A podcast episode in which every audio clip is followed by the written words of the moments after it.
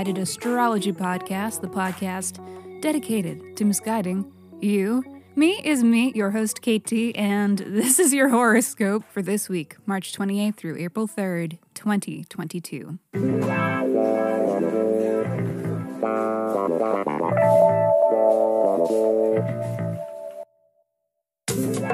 Welcome back to the podcast where I do not know you, but it might seem like I do because I'm sharing musings that are based upon the sun and the moon and the planets and shit.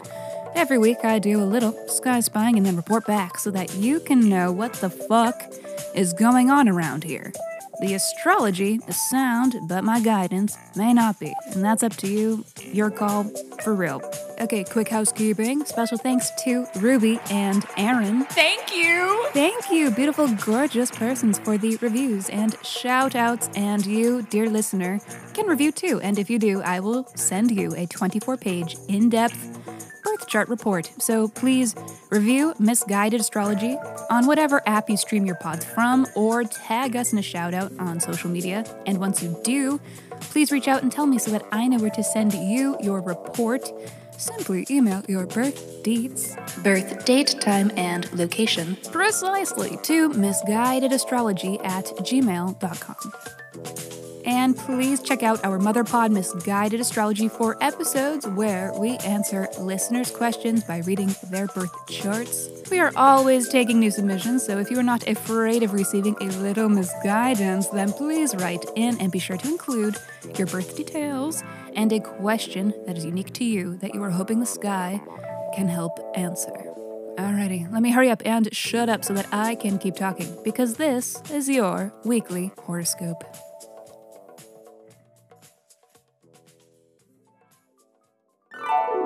Monday.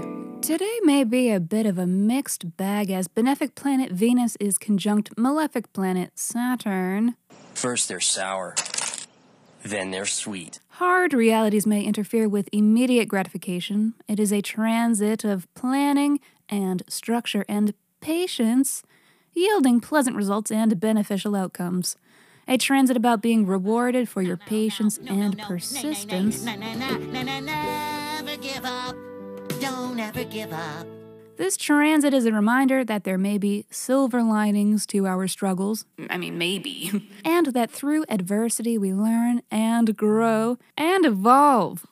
This is also a transit of hard lessons surrounding relationships. So, for all you little girlies and broken relationships convinced that things will in fact improve and that it can get better and that you can change him, do not heed this call of persistence. Enough is enough already. Have better boundaries. That is also what Saturn is all about. Give up. Also, this is a transit representing difficulties with money, so there may be an event that calls for some better financial structure in your life.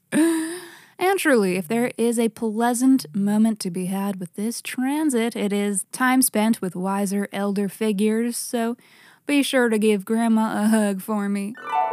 Wednesday. The moon is getting crazy in Pisces today, taking us for a ride aboard the woo woo train with a sextile to Uranus, a conjunction to Jupiter, and a conjunction to Neptune. We may catch ourselves pondering the greater meaning of it all. What do you think the meaning of life is? to live and to live in a mystery and to find purpose and to live in the now magic now My thoughts exactly. And hey, while we're here, did anybody else's meat suit come with a set of care instructions? Like, is this machine wash friendly? Does it need to be refrigerated after opening? Oh, only if it doesn't have a soul in it. Huh? Okay. So then it came with an expiration date. Did yours come with an expiration date? No? It could just randomly expire at any time. Um, okay, yeah. That's fine. Casual and nothing to be alarmed about. Thursday.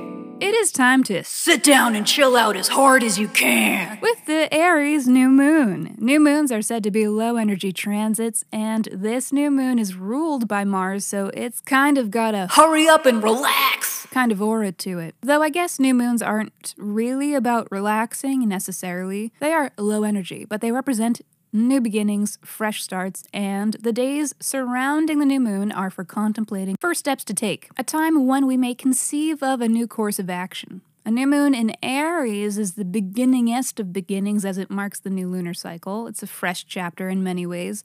A good time to start from scratch on something, should you want to. And mostly, this new moon is a time to really tap into the Aries house of your chart and make some plans because this is the house where shit is going to be happening for real. Jupiter, the good luck planet of expansion, will be here in May and we'll be hanging out here for a while once it does. And it'll still be there come October with the Aries full moon when this new moon will be culminating. So this house is delivering this year. And on that note, let's have a little look into your Aries house to muse about what might be happening. And Aries, your Aries house is your first house, of course. We discussed that last week, and what the first house is all about. It's about your physical body, it's about your character, it's about your personal aesthetic. So, what does Jupiter in your first house mean? What could it look like? Well, it is the planet of expansion. Um, and expansion can be in a spiritual sense or in a physical sense. With Jupiter in the first house, you could be gaining some buff or gaining some fluff. Could go either way, neither here nor there. Jupiter loves to indulge, so you could be indulging or overindulging in something. Could be gym time, could be snack time. So just something to keep in mind. Other than being um, physical body minded, Jupiter could also be lending to your sense of style throughout this time in this year.